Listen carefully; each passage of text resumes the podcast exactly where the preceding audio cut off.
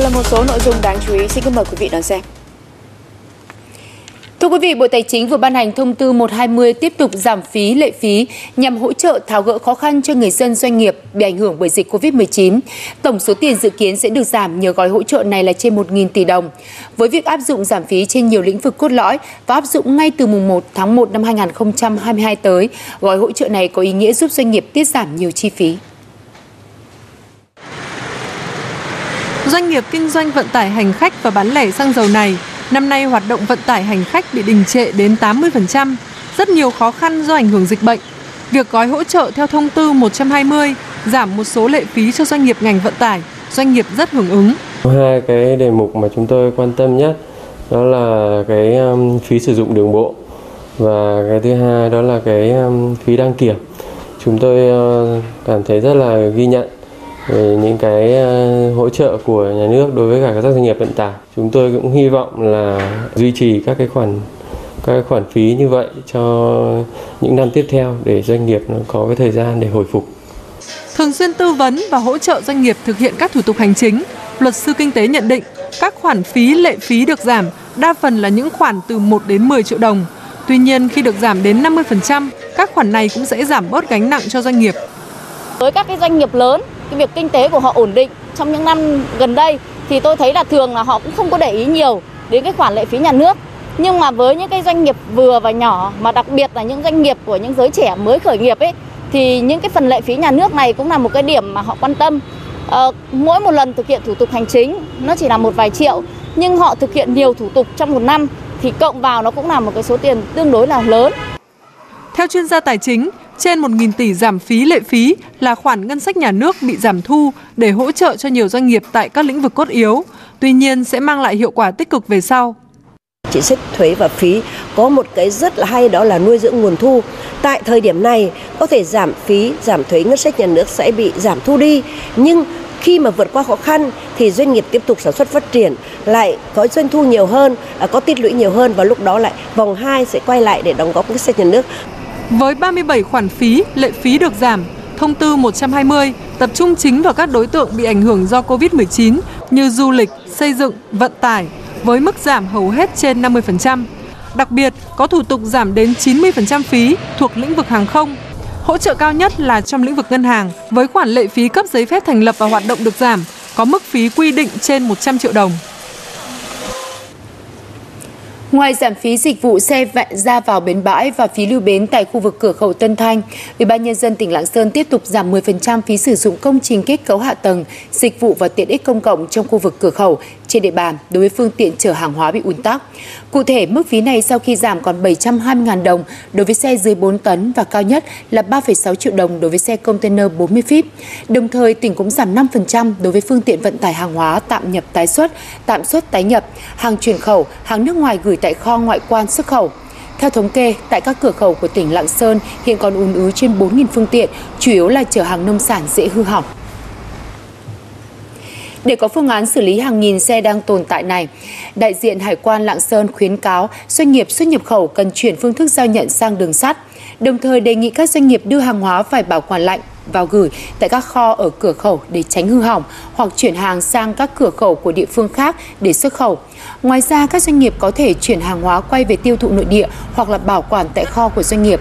Lãnh đạo Hải quan Lạng Sơn cũng đề nghị tỉnh Lạng Sơn kiến nghị Bộ Nông nghiệp và Phát triển Nông thôn nghiên cứu xây dựng trung tâm chế biến bảo quản hàng nông sản trên địa bàn để tạo điều kiện bảo quản hàng hóa mỗi khi nông sản bị ách tắc khi xuất khẩu sang Trung Quốc. Làm thế nào để có thể có tính liên kết trong quá trình phục hồi ngành du lịch? Các giải pháp cho thị trường du lịch sau một thời gian dài bị đứt gãy, đình trệ vì dịch bệnh là như thế nào? Đó là những vấn đề đã được các chuyên gia, nhà quản lý và cộng đồng doanh nghiệp hiến kế tại Hội thảo Du lịch Việt Nam 2021 do Ủy ban Văn hóa Giáo dục của Quốc hội phối hợp với Bộ Văn hóa Thể thao và Du lịch tổ chức mới đây. Năm 2020, khách du lịch quốc tế và nội địa lần lượt sụt giảm 80% và 34% so với năm trước đó. Bước sang năm nay, tác động nặng nề của đợt dịch Covid-19 lần thứ tư khiến du lịch vẫn chưa thể phá băng. Theo các đại biểu tại hội thảo, trong tình hình mới, việc phục hồi du lịch cần đảm bảo 3 điều kiện: an toàn, mở và đồng bộ trong cả điểm đến, phương tiện đi lại và các yêu cầu phòng chống dịch liên quan. Các ngành các cấp à, phối hợp với ngành du lịch à, xây dựng à, cái ờ, cái bộ tiêu chí an toàn và cái hướng dẫn ờ, cho các cái doanh nghiệp xây dựng cái kế hoạch cũng như là cái phương án quy trình xử lý trong quá trình đón khách phụ, ờ, đón khách du lịch. Với hỗ trợ về tài chính, cộng đồng doanh nghiệp đề xuất nhà nước xem xét tiếp tục kéo dài các chính sách giảm thuế thu nhập doanh nghiệp, thuế VAT trong năm nay và hai năm tới. Đồng thời, giảm lãi suất cho vay đối với doanh nghiệp du lịch theo hướng không cao hơn 3% so với lãi suất tiền gửi. Nếu có điều kiện, chúng tôi đề nghị là tiếp tục kéo dài cái VAT 30%.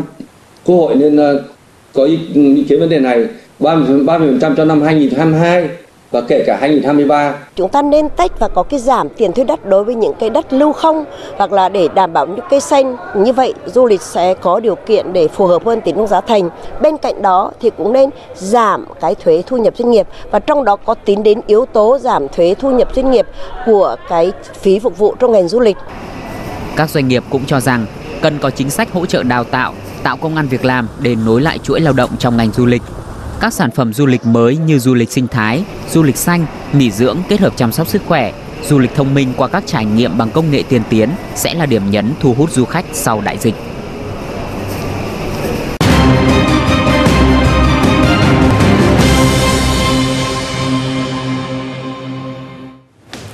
Chỉ còn hơn một tháng nữa là đến Tết Nguyên đán. Đến hẹn lại lên, thưởng Tết lại trở thành một trong những chủ đề nóng nhất vào thời điểm này. Người lao động băn khoăn thưởng Tết được bao nhiêu, còn giới sử dụng lao động, các doanh nghiệp thì đang đau đầu trước bài toán thưởng Tết thế nào. Đối với các doanh nghiệp bên cạnh việc khôi phục sản xuất, các công ty phải gánh thêm nhiều chi phí như là chi tiền hỗ trợ công nhân quay trở lại đi làm hay là xét nghiệm tầm soát định kỳ cho công nhân.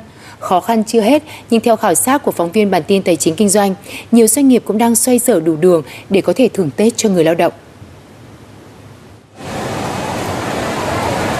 Suốt thời gian dịch bệnh phức tạp, doanh nghiệp này vẫn kiên trì ba tại chỗ để đảm bảo cung ứng thực phẩm cho người dân và giữ đơn hàng xuất khẩu. Năm nay, doanh thu của họ dự kiến giảm 20% so với kế hoạch. Dù vậy, thưởng Tết cho công nhân được doanh nghiệp công bố khá sớm để người lao động phấn khởi trích ngân sách từ hội đồng quản trị để duy trì các chính sách ờ, chăm lo Tết cho mọi người. À, cuối năm nay thì người lao động sẽ được hưởng đầy đủ 2 tháng lương. Với những cái chính sách về uh, chi trả phép năm dành cho người công nhân uh, chính sách uh, chi thưởng thâm niên. Về mặt chi tiêu thì có thể năm nay là cái nó không hoàn thành. Nhưng mà không không vì đó mà mình sẽ mình sẽ cắt thưởng hay cắt lương do dịch hay không do dịch thì bản thân doanh nghiệp có trách nhiệm và bổn phận phải chăm lo cái mức tối thiểu để cho ờ, các bộ nhân viên ờ, được đón một cái Tết truyền thống đủ đầy. Với các doanh nghiệp ở các tỉnh thành phía Bắc có vẻ bớt khó khăn hơn, như nhà máy điện tử này, năm nay vẫn tăng trưởng 10% doanh thu, không một dây chuyền nào phải ngừng sản xuất. Đơn vị đã sẵn sàng lương tháng thứ 13 và quà hiện vật cho công nhân. Chúng tôi có lương tháng thứ 13, phần quà gồm bia và bánh kẹo, cùng với nhiều phần thưởng là đồ điện tử gia dụng để tri ân người lao động. Chúng tôi lên kế hoạch cả thưởng tiền và hiện vật vì biết người lao động cần tiền sắm Tết, nhưng có thêm món quà sẽ động viên tinh thần và khiến họ vui hơn, thêm gắn kết với công ty. Theo luật lao động 2019, thưởng Tết không phải là khoản cứng có trong quy định, không bắt buộc phải có mà phụ thuộc vào tình hình sản xuất kinh doanh của doanh nghiệp. Khảo sát mặt bằng chung năm nay thì mức thưởng Tết nhâm dần 2022 sẽ giảm nhiều so với năm ngoái. Công đoàn các khu chế xuất khu công nghiệp thành phố Hồ Chí Minh cho biết, khảo sát từ các doanh nghiệp cho thấy thưởng Tết nhâm dần 2022 sẽ giảm từ 30 đến 50% so với mức thưởng Tết năm trước. Nhất là ở những doanh nghiệp có đông công nhân lao động. Cá biệt thì có một số doanh nghiệp thì cũng thưởng một tháng lương 13 cho đoàn viên cho công nhân lao động. Và cũng có một vài doanh nghiệp là cũng chủ động tăng lương. Mặc dù là chính phủ là chưa có nghị định điều chỉnh lương tối tiêu dùng à, cái mức thưởng thấp nhất hiện nay thì à, à có doanh nghiệp là thưởng là khoảng à, 50% so với cái mức thưởng năm 2021 à, cao nhất ở đây thì tại khu hiện nay là có một doanh nghiệp là cũng đã công bố mức thưởng Tết cho đoàn viên công nhân là mức là 1.5 cơ bản là là sẽ thưởng một tháng lương. À, là cái còn những cái doanh nghiệp nào không phục hồi được cái thì chắc là họ cũng sẽ thưởng một phần nào đó ăn Tết cho anh em để hy vọng rằng à, đầu năm với cái lượng hàng hóa quay lại như thế này thì các doanh nghiệp có thể phục hồi được. Một số ngành được thưởng cao là những ngành ít bị ảnh hưởng bởi dịch bệnh như khoáng sản, cảng biển, nhưng cũng chỉ duy trì mức thưởng như năm ngoái vì còn phải trích các quỹ dự phòng. Còn đối với các ngành xuất khẩu chủ lực, mức thưởng dự kiến giảm chút ít so với năm trước. Theo cái đánh giá thì có thể đến ờ, 30 đến 50% ờ, số doanh nghiệp sẽ giảm cái số thưởng cho người lao động. Nhiều doanh nghiệp thì đang nỗ lực để vẫn duy trì cái lương ờ, tháng 13 đó là một cái phần thưởng. Theo khảo sát của Alphabet, một công ty chuyên về tuyển dụng, thực hiện trên 50 doanh nghiệp và 54.000 lao động. Trước đây, thay vì dồn tiền vào quỹ tăng lương, 80% doanh nghiệp chọn cách cố gắng trả thưởng cho người đi làm. Tuy nhiên, đến nay, chỉ 52% trong số đó có thể trả thưởng như dự kiến, còn lại thấp hơn. Còn nhớ Tết Nguyên đán năm ngoái thì năm đầu tiên ảnh hưởng của đại dịch khiến việc làm, tiền lương, tiền thưởng của người lao động đều giảm sút, mức thưởng Tết âm lịch giảm so với năm trước đó. Năm nay thì dự báo tiếp tục sụt giảm. Tuy nhiên trong điều kiện dịch bệnh đã đeo đẳng 2 năm qua, có thưởng Tết đã là một sự cố gắng rất lớn của doanh nghiệp và người lao động chắc chắn cũng hiểu và chia sẻ với doanh nghiệp. Hy vọng là vẫn có một chút tiền thưởng Tết nhưng mà nhỏ thôi để giảm tải bớt cái những cái khó khăn trong năm qua cho công ty. Hôm nay vẫn hỗ trợ cho người lao động chúng tôi về tháng lương thứ 13. Trong dịp Tết sắp tới này thì tôi cũng muốn dành khoản tiền đó để chi tiêu cho cuộc sống gia đình. Công ty có thưởng Tết cho em là 13% lương trong tổng thu nhập cả năm. Em ờ, có đủ chi tiêu cho dịp Tết và em sẽ cân đối mà làm sao mà chỉ uh, sử dụng tiền hợp lý nhất.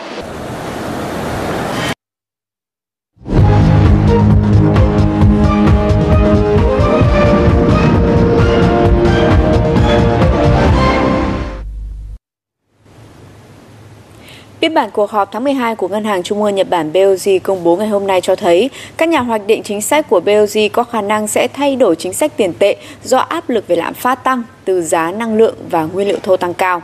Tuy nhiên, BOJ thừa nhận là vẫn còn cách xa mục tiêu lạm phát 2% và việc điều chỉnh sớm chính sách sẽ ảnh hưởng xấu đến sự phục hồi kinh tế của Nhật Bản. Tại cuộc họp chính sách cuối cùng của năm 2021, BOJ quyết định giảm quy mô hỗ trợ COVID-19 cho các công ty lớn, giảm dần việc mua thương phiếu và các trái phiếu doanh nghiệp khi điều kiện tài chính của các công ty được cải thiện. Giá bán buôn tại nền kinh tế lớn thứ hai của châu Á tăng chủ yếu là do chi phí năng lượng và giá nguyên liệu thô tăng cao hơn. Tốc độ tăng trưởng lợi nhuận của các doanh nghiệp sản xuất công nghiệp tại Trung Quốc trong tháng 11 vừa qua chưa bằng một nửa so với mức tăng của tháng trước đó, theo cơ quan thống kê quốc gia của Trung Quốc. Cụ thể, lợi nhuận của doanh nghiệp sản xuất công nghiệp tại Trung Quốc trong tháng trước chỉ tăng 9%, lên hơn 126 tỷ đô la Mỹ. Mức tăng này thì chưa bằng một nửa kết quả tăng 24,6% ghi nhận trong tháng 10. Đà tăng của giá hàng hóa đã bóp nghẹt lợi nhuận của các ngành công nghiệp hạ nguồn và Trung Quốc đang gấp rút đưa các chính sách để ngăn chặn tỷ giá nhân dân tệ tăng nhanh chóng nhằm hỗ trợ cho các nhà xuất khẩu trong bối cảnh kinh tế khó khăn.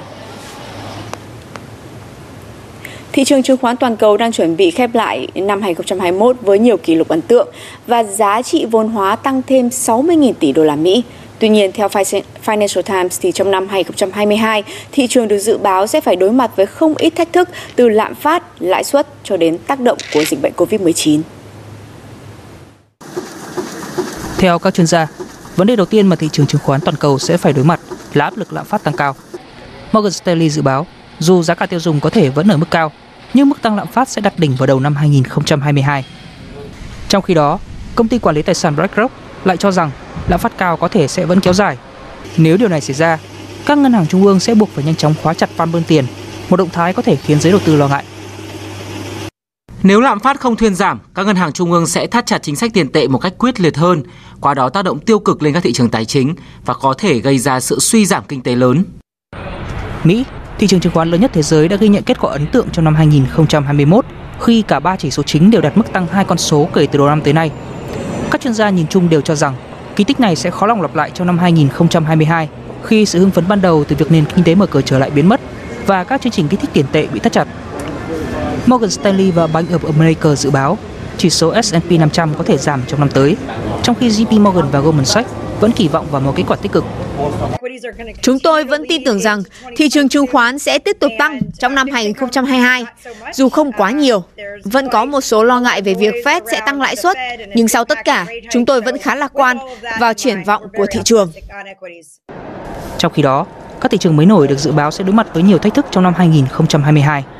Chỉ số CSI 300 của Trung Quốc đã giảm 3% trong năm nay do tác động từ sự suy yếu của thị trường bất động sản và các biện pháp thắt chặt kiểm soát trên nhiều lĩnh vực của chính phủ. Các chuyên gia dự báo, giới đầu tư có thể sẽ phải chấp nhận rủi ro suy thoái đáng kể ở các thị trường mới nổi nếu đại dịch Covid-19 trở nên tồi tệ hơn dự đoán, đặc biệt là ở nhiều quốc gia nơi phần lớn dân số chưa được tiêm phòng.